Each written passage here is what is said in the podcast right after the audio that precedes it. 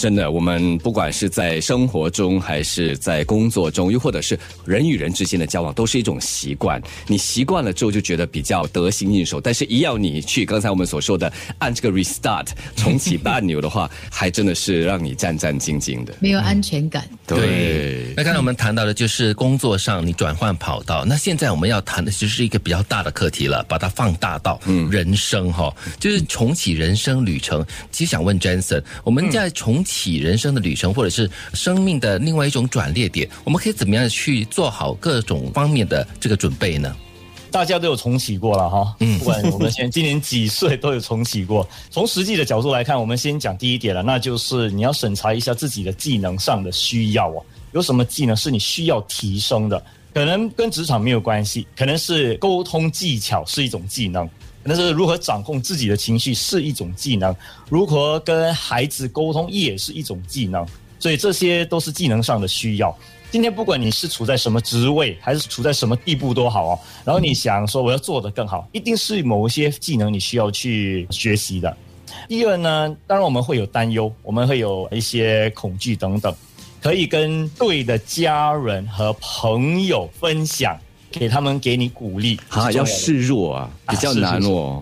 所以我们身旁呢，多数的人可能比较不这么的正面，这个面子问题放不下，嗯，不可以把那个最脆弱的反应就是我要示弱吗？啊，我这么好胜的人怎么可以示弱呢？即使不好胜，我不是一个好胜，但是你要我把这个心里最脆弱的一面哦展现出来哈，让人知道有一点呀很不安呢，没有安全感呢，怎么办？是。你现在看一下，那就是很多可能比较年长的一些人哦，有这种障碍了啊。可能诶，我要分享我的担忧会比较难，不然你就用这种心态来。你看，这是我跟你分享一下我现在处在的心态。我只是跟你分享现在而已。我今天有点感觉是，哎，来，我们就分享一下，不要把它当做于，哎，我这个人生的地步就是这个样子，好不好啊？今天我有这个感觉，哎，我们喝杯咖啡聊聊一下，哎，明天我就好聊，哎，昨天我的也不错。当然，我们要找你相信的人啦，哈啊，对，找自己相信的人，而且找对人很重要啊，找对人很重要。你不要找那些很乐意跟你一起投诉啊、一起低潮的人，哎，那个就惨了，越陷越深了。两个人一起 抱着一起死，一起死，这个叫做同归于尽，对不对？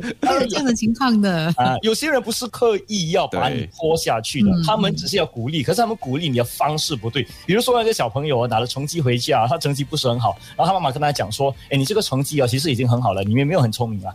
他只是要鼓励你，不过讲的方式不对嘛。你没有很聪明，选对人好不好？那另外一点是你可能我们也不要要求自己做到一百分啊。”你不要要求自己尽善尽美，还是非常完美。OK，你给自己可以学习啊，可以犯错啊，可以努力的一个空间呐。这个非常重要。当我们对自己的渴望还是期望非常高的时候，失望也同等或者加倍的高。所以，当父母亲呢，不应该要求孩子啊，科科都拿一百分嘛，九十九分最好，因为还有一分可以让你进步的。对，九十九分也很不错了，对不对？呀，不过通常孩子都是要求自己做得很好的啦。当然，当然。所以我们讲到从。起人生旅程，可能一个非常重要的障碍或因素是我们的我执了。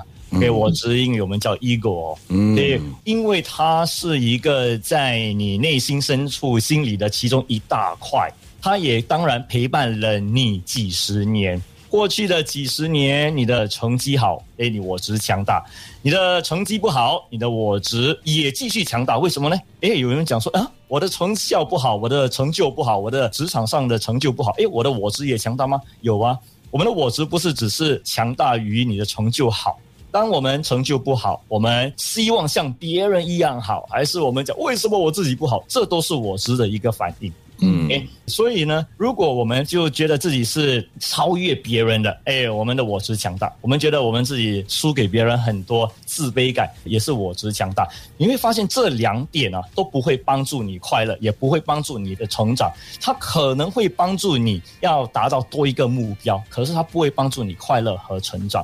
所以我们可以做的就是呢，你不要让生命里还是职场上的成就，你有多富有也好。这些东西来定义你的价值。当你定义你价值，你的我值强大。可是那一天你失去了，那一天你重新开始，你需要人家帮助，可是你又不可以想，我又不可以跟你分享的时候啊，那个就是我值站在你和你成长和前进的当中，就不很好了。嗯，看来这个我值还是一个不小的障碍。